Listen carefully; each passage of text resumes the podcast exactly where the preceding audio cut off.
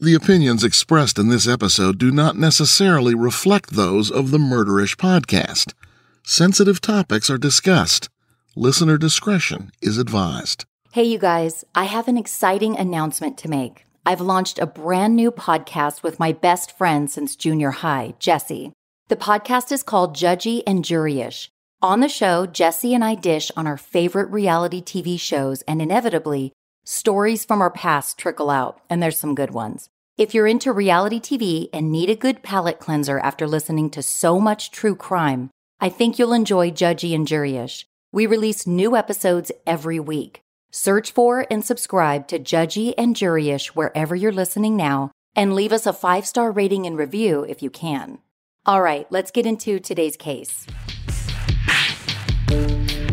On July 12, 1922, 20 year old widow Alberta Meadows was bludgeoned to death on a desolate road just outside Los Angeles. Her attacker would garner more media attention and public interest than the victim herself. It was a case that would continue to receive national coverage for decades to come, and not for any of the reasons you would expect. This is Jami, and you're listening to Murderish Join me as I walk you through the case of Clara Phillips.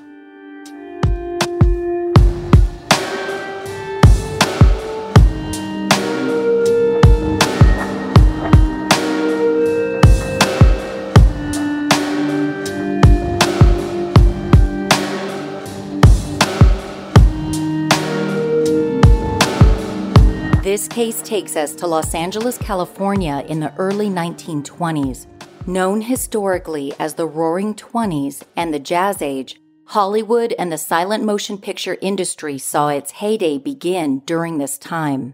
Postcards from that time boasted that LA was the largest city in the West. The population more than doubled in a single decade. People who lived in the big city were made up of aspiring actors, oil industry moguls, real estate developers, and agricultural workers from Mexico and the rural Midwest. Due to the tireless efforts of the suffragettes, women earned the right to vote in 1920.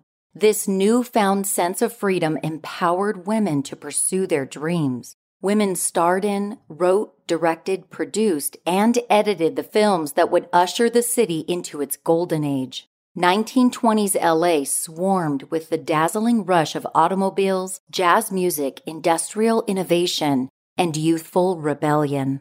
Speakeasies flourished, bootleg liquor was a street corner away, and gangsters exploited any chance to make quick cash. It was both a wonderful and treacherous time to be young in Hollywood.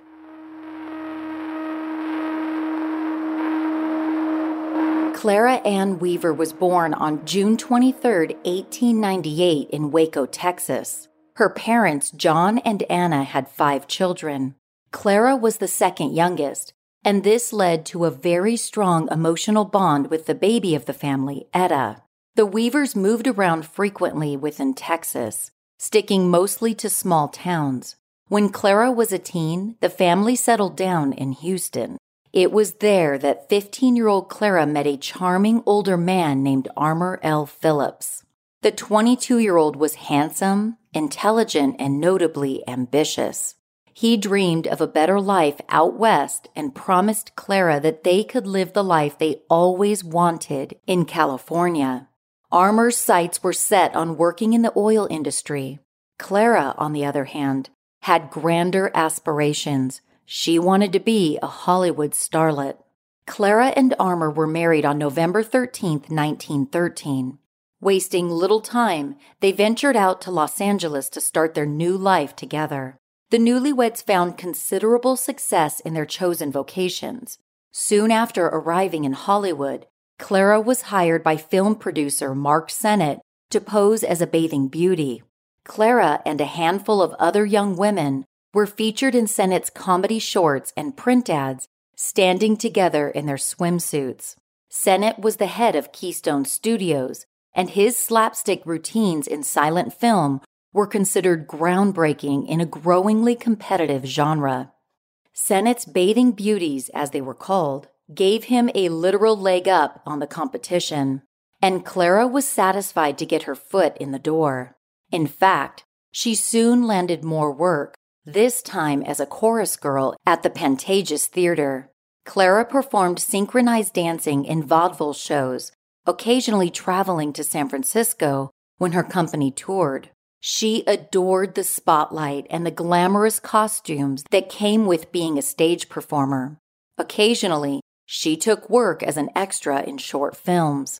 Armour also did very well in Los Angeles. He got a job as an oil stock salesman with the Sun Oil Company. It was an incredibly lucrative industry.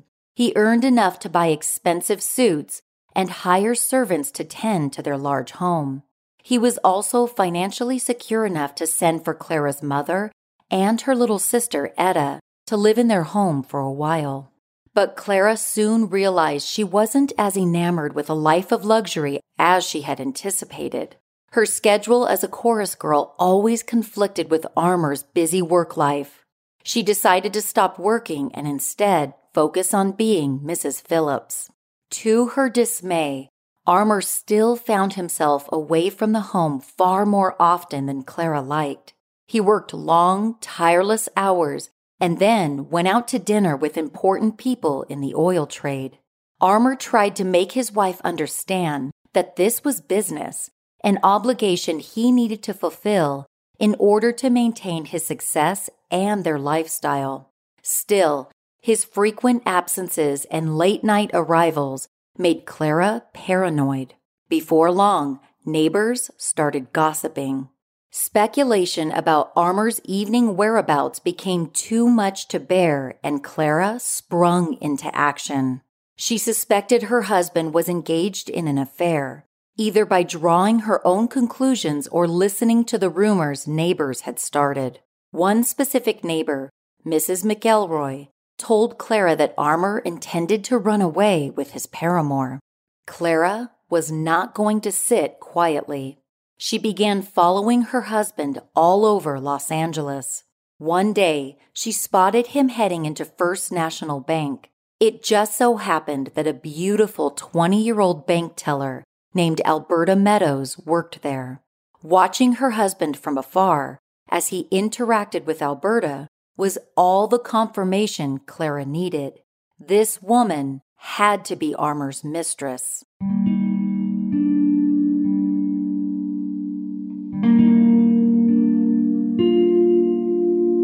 Alberta Gibson Tremaine Meadows was born in an unspecified part of Texas in 1903. Her parents, Fred and Lottie, had two daughters, Alberta and Janora, and a son. Little is known about the life of Alberta's brother. He died during the 1918 Spanish flu pandemic. In 1921, at the age of 18, Alberta married 22 year old construction worker Jesse Marcus Meadows. Tragically, only 10 months into their marriage, Jesse was electrocuted and killed in a work related accident. Young and widowed, Alberta decided to start the next chapter of her life in California. Absolutely convinced that her husband was romantically involved with the pretty bank teller, Clara flew into a jealous rage. From that moment on, she hatched a plan for revenge.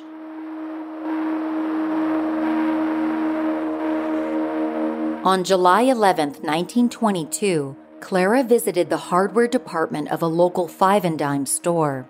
She picked up a 15 cent claw hammer and, according to LA Magazine, asked the store clerk, Do you think this is heavy enough to kill a woman?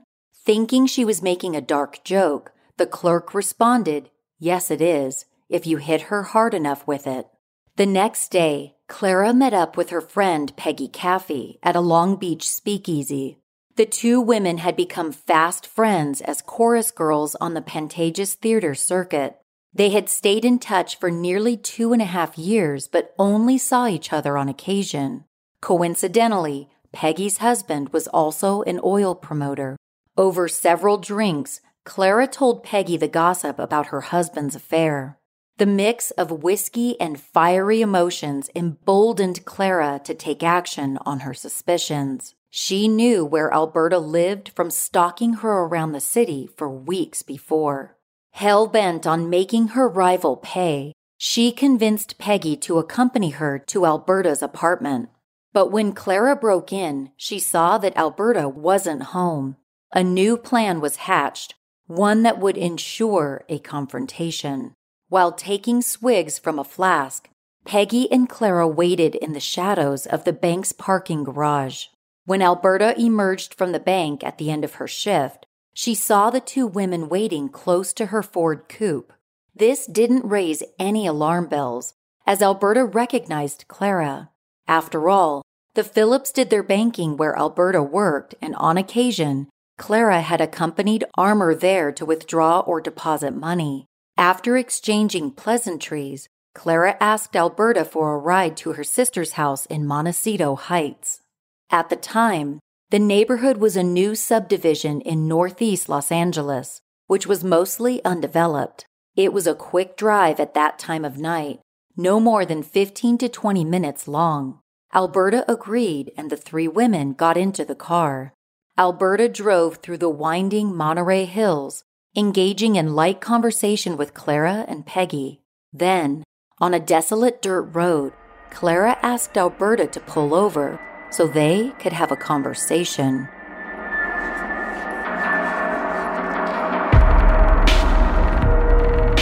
I feel like a robot these days, repeating the same activities every day. Best Fiends is a fun match 3 puzzle game that helps me break the monotony. I can play the game anytime on my phone, and there are seemingly an endless number of levels, so the fun never ends. I've competed against friends who are also slightly obsessed with Best Fiends, and it's such a rush to be at a higher level than them. I've been accused of being competitive before. I've been playing Best Fiends for a few months now, and it never gets old. There are so many cool characters I've collected, I cannot imagine giving them up. Not only is Best Fiends fun, but it feels like my brain is getting a workout when I play, because you have to strategize and use brain power to advance to the next level. Download Best Fiends free today on the Apple App Store or Google Play. That's friends without the R, Best Fiends. When I'm doing chores, my makeup, or on a long road trip, Audible is my best friend. In the Audible app, I can access thousands of titles, including audiobooks, podcasts, and Audible exclusive originals that aren't available anywhere else. Recently, I binged A Serial Killer's Daughter by Kerri Rawson, and it made my road trip fly by. Whether you're into comedy, true crime, history, health and wellness, or politics, Audible has something for everyone. With Audible Plus, you get even more content, like the Words Plus Music series. I also love listening to titles that are narrated by the author on Audible. It just brings me closer into the story. Visit audible.com slash murderish or text murderish to 500 500. That's A-U-D-I-B-L-E dot com slash murderish or text murderish to 500 500 to check out Audible today. Under the night sky, Clara confronted Alberta about the alleged affair. She also accused her husband of paying for Alberta's car tires and her flashy wristwatch as tokens of his affection. Of course, Alberta denied all of the allegations. Clara didn't believe her. And then she responded furiously. Clara proceeded to pummel Alberta with her fists. Frantic to get away, Alberta cracked the car door open, only to be hit with such force that she fell out of the vehicle. Alberta took off running, but her shoe heel snapped in two. She tripped and fell again, which gave her attacker a chance to catch up. Clara had entered the car with a hammer concealed in her overcoat. Now that her victim was defenseless, Clara bludgeoned Alberta relentlessly with both the hammerhead and the claw. To ensure she paid with her life, Clara found a large boulder and threw it down on Alberta's mangled head. Peggy watched in horror from the car as the violent scene unfolded. Alberta lay motionless and discarded as the other two women drove away from the brutal scene. According to an article from the Ogden Standard Examiner, the lifeless body of 20 year old Alberta Meadows was discovered by Mrs. Fred Whites. She had been driving along the Serene Mountain Road when she spotted the victim. Clara had not even attempted to cover her up. For two days, Alberta's body lay unidentified and unnoticed. Mrs. Whites contacted authorities without delay. Officer Harry M. Hill quickly arrived at the crime scene. While searching the surrounding area, he recovered a crushed hat and a whiskey flask, which was nearly empty. He also took the boulder resting on Alberta's body into evidence. When the shocking story broke, the LA press went wild. Every detail of the case was followed by newspapers all over the country. The Long Beach Police Department began investigating the gruesome murder. With few leads, however, Detectives had no choice but to wait it out in hopes someone would come forward with information. As if on cue, Armour Phillips came into police headquarters. He told Sheriff William H. Traeger his wife had confessed to the murder on the night it was committed and he could no longer hide the truth. It turns out Clara had gone straight home after brutally killing her supposed nemesis. According to the LA Times, Clara had told Armour upon arriving home, Darling, I have killed the one you love most in this world. Now I'm going to cook you the best supper you ever had. After a suspect emerged in the case, the press had a field day with it. Though it's difficult to track which newspaper coined the term first, the Los Angeles Times assigned Clara Phillips the moniker Tiger Woman. The name apparently came from a comment made by one of the patrolmen who first laid eyes on Alberta's body. He said she looked like she had been mauled by a tiger. There were variations on the name assigned to Clara, mainly Tiger Girl, Tiger Lady, and the Hammer Murderess. The nation watched in fascinated horror as more specifics about the case emerged. How could a beautiful young housewife be capable of committing such an atrocious act? That was the question on everyone's minds from coast to coast. Initially, Armour helped his wife cover up the brutal crime. Stunned by her casual admission, at first, Armour went into survival mode. He admitted to police that initially he helped his wife dispose of her blood-stained clothing. Clara took Alberta's car to the parking lot of the Greek Theater in nearby Pomona while Armour trailed behind. The victim's car was abandoned there. Lastly, there was the murder weapon. All that remained of the hammer was the handle. Clara had struck Alberta with such force that the hammer broke. Armour threw the remaining handle into a wooded area. He would later take detectives to Pomona to locate the handle but it wasn't found until later by investigators. The morning after the murder, Armour put his wife on a train to Tampico, Mexico, where she had distant relatives. Upon hearing she had left town, police put out a telegraph warning authorities along the train route that Clara was a wanted woman. On July 14th, when the train reached Tucson, Arizona, Clara was greeted by police and a crowd of reporters. The LA Evening Press asked Armour why he had been complicit.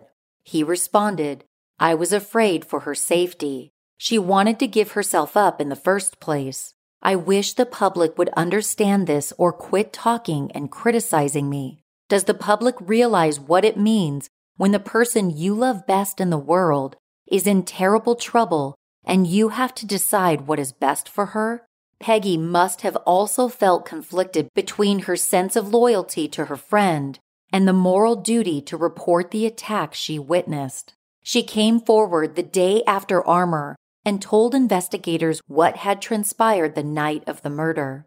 As the only witness, her testimony would be crucial at the upcoming trial.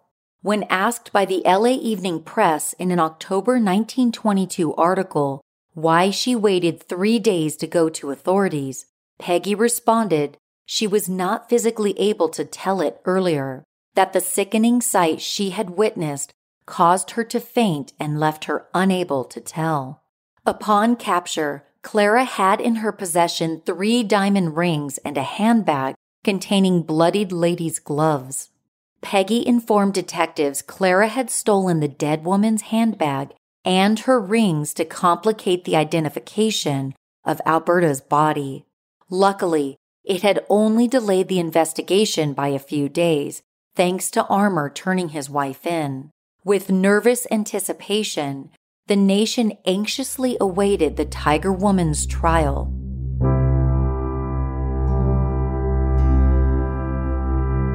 The sensational trial began on October 20th, 1922. On the first day, the Hall of Records was a chaotic scene both inside and out. According to the Los Angeles Times, the courtroom was stormed by 300 to 400 people hoping to hear the proceedings. Most of them were women. Hundreds more crowded the streets just hoping to catch a glimpse of the notorious murderess. Onlookers were such a nuisance that Sheriff Traeger asked the Board of Supervisors to issue a no loitering order. Reluctantly, the crowd dispersed. They would have to read about the trial in the newspapers, where updates were printed daily. The first few witnesses who took the stand were five employees from First National Bank. As stated in the Los Angeles Evening Post record, the employees testified that Clara had visited the bank and inquired about Alberta. They said Clara had asked them not to tell Alberta that she had been there. As part of the investigation, detectives had reviewed Alberta's bank records. What they uncovered must have angered the victim's family even more. As it turned out, Clara's suspicions about her husband purchasing gifts for his accused mistress had been unfounded. Alberta's bank records revealed that she had used her own money to purchase the car tires and wristwatch. The money for those items came from a small inheritance Alberta received after she had been widowed. It seemed clear that Clara's husband had nothing to do with buying these items for Alberta. Also testifying on the first day at trial was the responding officer to the crime scene, Officer Hill, in the Los Angeles Evening Post record, it was said he testified about the gruesome condition of the body. He displayed the 60 pound boulder, still stained with blood, that had been found resting on the victim's shoulder. Alberta's blood-stained hat was also exhibited to the jury. The hat had a hole through it where the hammer claw punctured the crown. The prosecution, led by Deputy District Attorney Charles W. Fricke, leaned heavily on the testimony of Clara's friend, Peggy Caffey. She took the stand several days into the trial. As Peggy recounted the events of that fateful night, you could hear a pin drop in the courtroom. Everyone listened in suspense and disbelief, as she was essentially their eyes and ears during the crime. A few questions into cross examination, Peggy was asked about the hammer. According to the Los Angeles Evening Express, Clara hissed in Peggy's direction, Tell the truth, Peggy. Tell them you bought the hammer. But Peggy proceeded to tell the jury what she witnessed the night of the crime. She said that Clara purchased the hammer the day before they had met up for drinks in Long Beach. It had been Clara's idea to seek vengeance upon Alberta. After Clara turned violent and dealt the initial blow with the hammer, Alberta ran down the hill screaming. Peggy testified that she attempted to catch up to them, but according to the New York Daily News, Clara looked up at her friend and shouted, Damn you, get away or I'll kill you too. Desperate to intervene, Peggy climbed up the hill yelling for help. No one heard her cries. As documented by the Los Angeles Times, Peggy continued by saying, I turned around and looked back after a while. I saw Mrs. Meadows lying on the ground and Mrs. Phillips crouching above, striking with the hammer. It rose and fell, rose and fell. My God, it was horrible. Peggy went on to say that she hadn't gone straight to the police initially because Clara threatened her life if she didn't keep quiet. Of course, Clara denied the validity of Peggy's testimony. From the beginning, the defense's approach was apparent. Attorney Bertram Harrington strived for an insanity plea. According to the Tampa Times, he argued that his client's mental balance had been upset by the conduct of her husband.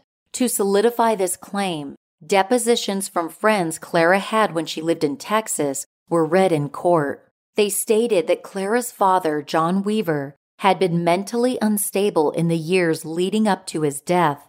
Not only that, Clara's brother Henry was mentally handicapped. Clearly, Harrington was trying to convey that mental illness ran in Clara's family, so it wouldn't be a stretch that Clara herself was mentally unstable. When Clara took the stand, she had a completely different version of events than her former friend, Peggy. Leaning heavily on her charm and acting skills, Clara told the jury that Peggy was the mastermind behind the attack. As mentioned in the New York Daily News, after Alberta denied that Armour had bought her the gifts, Peggy asked Clara if she was going to let her get away with it. Through a veil of tears, Clara told the court that Alberta admitted she loved Armour. Clara testified that Peggy started beating Alberta. That was the last thing Clara saw before she supposedly blacked out. While some of the jury may have believed Clara's spin on events, the fact that she had fled by train was deeply incriminating. If Peggy had been responsible for Alberta's death, why had Peggy stayed in town while Clara left? It didn't add up. Alma Whitaker, a journalist for the Los Angeles Times, wrote an editorial piece about the trial and what she observed. She said about Armour, it didn't seem possible that any woman as bright as Clara could have considered him worth all that agony. To me, he looked just a mediocre sort of chump, not too bright mechanic in his best clothes immeasurably impressed with his important role in the proceedings, whereas there really is some class to Clara. No matter what my belief, I felt compelled to admire her poise. Other papers mentioned how Armour stood by his wife, even going into debt to hire her attorney. The journalist had a point about Clara's demeanor. Onlookers were mesmerized by her beauty. According to the magazine Medium, one male juror was quoted as saying, She had the most appealing smile I ever saw. But the prosecution tried their best to make even Clara's greatest admirers look past her magnetism. Harping on the sheer brutality of the crime was the main focus. According to the Los Angeles Evening Post record, Mr. R.E. Despain, an undertaker where the victim's body had been held while awaiting identification, said, there was a hole in the back of the head so big he could place his fist in it. Also shown to the jury was a photo of Alberta's body post mortem. Her face had been so badly maimed, she was barely recognizable.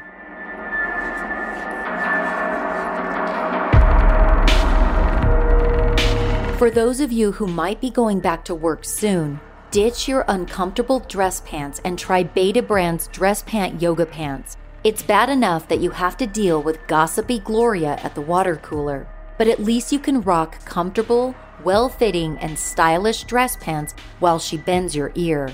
Listen, I've been telling you about Betabrand for a long time now, and that's because their dress pant yoga pants and yoga denim are game changers. I wear them almost every day. Their yoga denim are so soft and have the perfect amount of stretch for comfort and body contouring. Now that I've discovered Betabrand, it's impossible to go back to wearing jeans that suffocate me when I sit, or jeans that I have to constantly pull outward so they don't dig into my sides. Right now, my listeners can get 30% off their first Betabrand order when you go to betabrand.com slash murderish. That's 30% off your first order for a limited time at betabrand.com slash murderish. Discover what it's like to be comfortable and confident all the time. Go to betabrand.com slash murderish for 30% off. We all have enough stress right now. Dinner should not be adding to that. My family and I love HelloFresh because it takes the stress out of going to the grocery store and meal planning, and dinner is ready in about 30 minutes It's great because we can customize our meals each week and skip a week whenever we want. Not to mention, healthy meals are delivered right to our doorstep. My daughter and I made the sesame beef tacos recently, and they were so good. They were on the table in 20 minutes, and we only had to use one pan to cook them, which means less dishes. I'm addicted to convenience, so HelloFresh is right up my alley. Go to HelloFresh.com slash murderish12 and use code murderish12 for 12 free meals, including free shipping. That's HelloFresh.com slash murderish12 and use code murderish12. HelloFresh America's number one meal kit. Another indictment against both Mr. and Mrs. Phillips came to light while the trial was unfolding. The couple faced assault charges in Houston, Texas, which were filed by Clara's stepfather, G.L. McDonald. In an incident unrelated to Alberta's murder, during an altercation with McDonald, Armour had allegedly sent Clara to her sister's house to retrieve a gun. When she returned, she fired a single shot at her stepfather and missed. Charges of assault with intent to commit murder were filed on January 26, 1922. The couple had been held in jail for two hours before being released. Then they left town. Undoubtedly, the press on this finding swayed public opinion. If nothing else, the publicity this incident received showed Clara's propensity for violence. Legally, however, it couldn't factor into the murder trial. When Clara's trial ended, a jury of three women and nine men took nearly 24 hours to deliberate. In fact, they failed to come to a verdict on the final day of trial. Judge Frederick W. Houser had the jurors stay in a hotel across the street from the Hall of Records and return to court the following day. Prosecutors sought the death penalty, but rumors swirled in the press that several members of the jury were leaning toward acquittal. One juror, Joseph C. Mailer, would speak to the Long Beach Telegram post trial to say, There were eight ballots cast in 12 hours, and at no time was anyone in favor of acquittal. The first ballot was five, three women and two men, in favor of hanging three in favor of a first degree murder verdict with life imprisonment, four including myself for second degree murder with life imprisonment. When asked by the Los Angeles Times how he thought the verdict would pan out for his client, Attorney Harrington said she undoubtedly realizes her violent temper has got her in a position where there is only one thing she can expect, and that is the punishment she deserves. She knows she is going to get it, and all she is hoping for is that it won't be the death penalty. On November 16th, a verdict was reached. Clara Phillips was found guilty of second degree murder. Onlookers in the courtroom described Clara as being emotionless as the verdict was read. Some news outlets believed that Clara had gotten off with too light of a sentence. As the New York Daily News put it, she missed the electric chair by a smile. The Pittsburgh Daily Press added Clara Phillips holds a fascination for men, and under the influence of her Mona Lisa smile, her wickedness is forgotten and she compels sympathy. The sentencing hearing was held a few days later on November 28th. Clara was sentenced to serve 10 years to life at San Quentin Penitentiary. She was held at the Los Angeles County Jail for 10 days to give her attorney a chance to file an appeal. While she sat in her cell, she hatched another plan, one that would boggle the minds of authorities, the press, and her admirers. On December 5th, eight days after being in jail, Clara's fourth floor cell was found empty by a guard.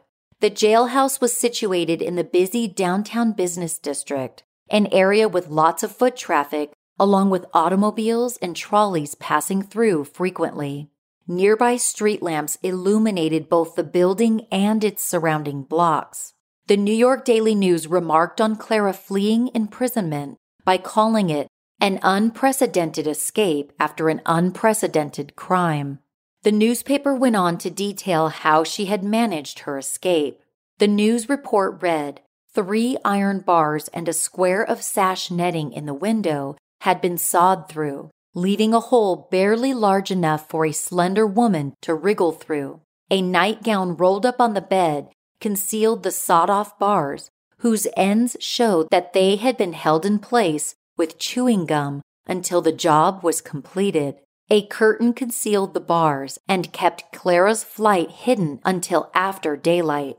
The article continued Barefooted, she had climbed through the window, and a Confederate on the roof had fastened a rope under her armpits and dragged her up to the roof. From there, they had shinned down a drain pipe to the lower roof of the county charities building next door, and then down to a ladder to the alley where an automobile was waiting. What followed was deemed by the St. Louis Post Dispatch as the greatest woman hunt in criminal history. For nearly five long months, authorities tried to track the Tiger Woman down. Tips came in to the LA police claiming that Clara was sighted in various places all over the world. Every tip had to be followed as a potential lead. Remember, this was in the days long before any kind of tracking technology or national law enforcement database. The search spanned the United States, Mexico, and Central America. Detectives brought in bloodhounds and used radio, airplanes, and boats to supplement their frequent patrols by car. Upon hearing the news of Clara's escape, Peggy feared for her life. She went into protective custody in case her former friend was out for revenge. Little did anyone know Clara had left the country. On April 25, 1923, Clara was finally tracked down and her identity was confirmed. The combined efforts of Los Angeles detectives and local police led to her discovery in Tegucigalpa, Honduras. According to the Los Angeles Times, several weeks after being detained there, Sheriff Traeger and his wife personally traveled to Honduras to extradite the Tiger Woman back to the U.S. Clara, always eager to cast herself in a good light, initially claimed that she had been kidnapped from jail and taken to the cellar of an LA house. Just like with the murder case, the real story gradually emerged. Clara had been assisted in her escape by Jesse Carson, a journalist who had become infatuated with her.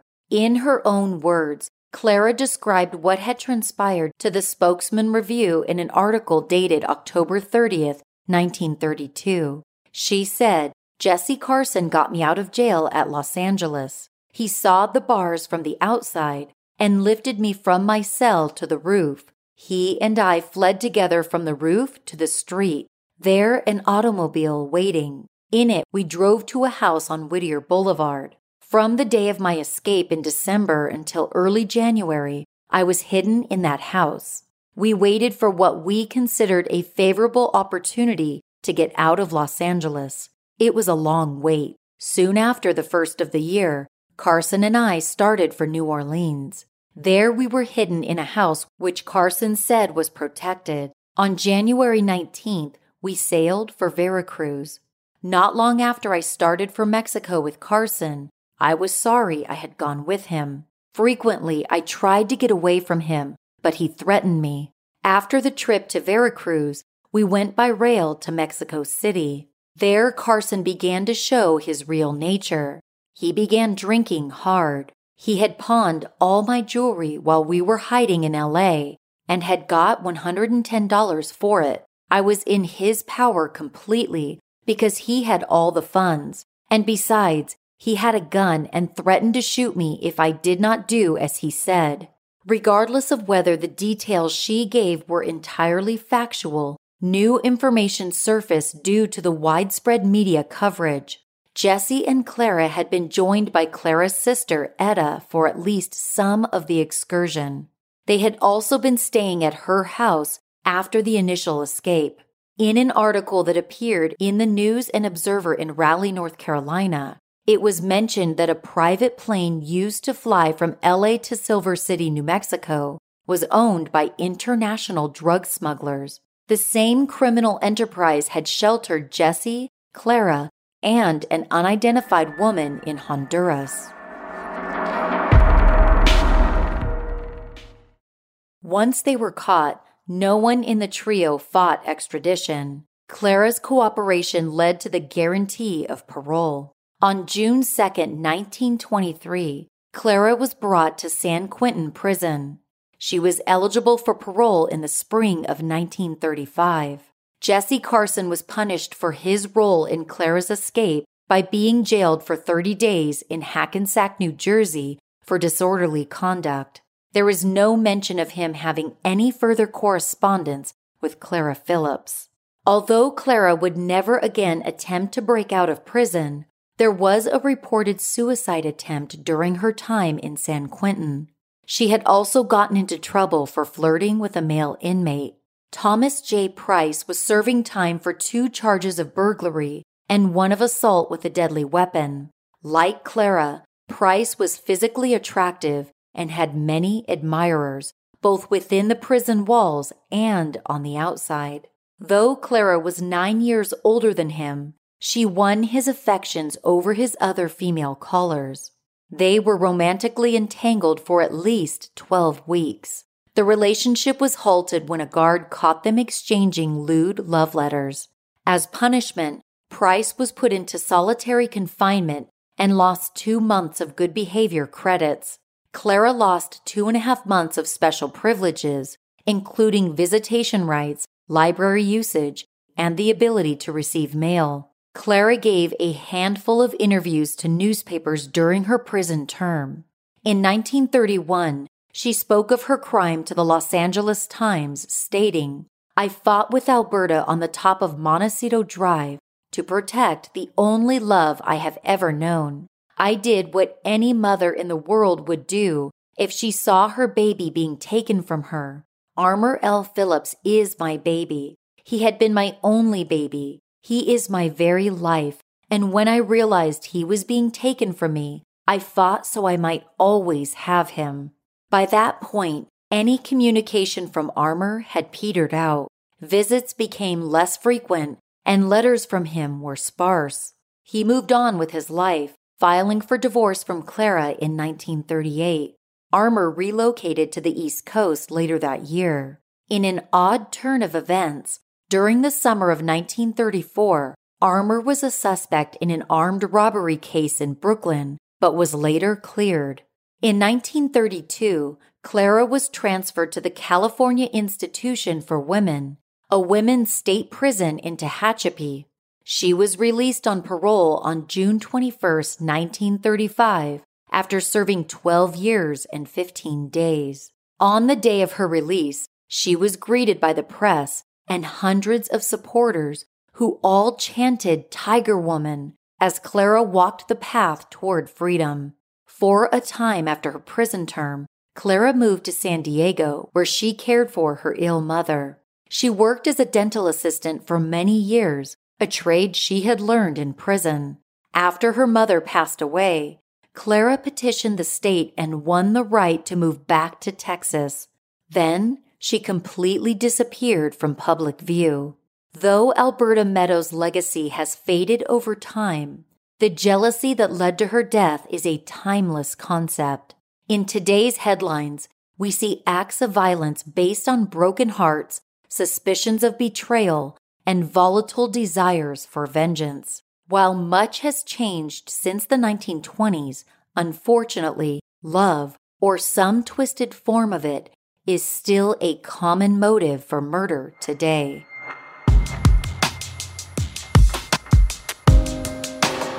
Thanks for joining me on this episode of Murderish. Don't forget to follow or subscribe to my new podcast, Judgy and Juryish. If you'd like to hear sources for this episode, stick around after the closing music. Also, stick around to hear a promo and a trailer for two podcasts. The first promo is for a new podcast called Zodiac Speaking, and the trailer is for a podcast that covers the case of nine month old Jacob Landin out of New Mexico. Check out murderish.com if you want to buy murderish merch like t shirts, face masks, and more. If you can't get enough murderish, subscribe to our Patreon service to get immediate access to bonus content only available to Patreon subscribers, you can sign up for Patreon at murderish.com, where there's a link to go behind the scenes and become a Patreon subscriber. I want to connect with you guys. Follow me on Instagram at Murderish Podcast and on Twitter at Murderish Pod, or join the Murderish Facebook group where we have so much fun. Don't forget to tell a friend about the podcast and write a review for Murderish in your favorite listening app. Murderish is mixed and mastered by John and Jessica Buchanan of Audio Editing Solutions. Music is by Nico of We Talk of Dreams. This episode was researched and written by Allison Schwartz. As always, Ishers, thank you for joining me on another episode of Murderish. And remember, listening to this podcast doesn't make you a murderer, it just means you're murder ish.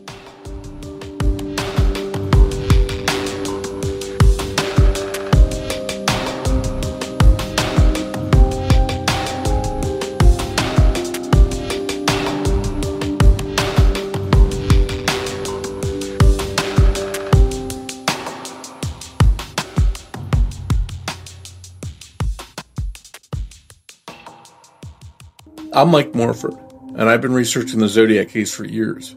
Zodiac, just the name. It sounds sinister. It inspires fear. The fact that a serial killer would give himself this moniker is disturbing. He would go on to taunt police by sending letters and codes to newspapers for years. And the attacks, they were something else altogether. If you were a young couple in a secluded area, you could easily be a target. And it wasn't just shootings on dark lovers' lanes. Zodiac would even attack with a knife in broad daylight while wearing an executioner style hood. After a while, Zodiac changed tactics, and even lone cab drivers weren't safe. The Zodiac killer terrorized the San Francisco Bay Area and then vanished, but he left a lot of clues behind along the way. Clues that we're going to examine closely on the new podcast, Zodiac Speaking. New episodes of Zodiac Speaking come out every other Saturday starting March 13, 2021.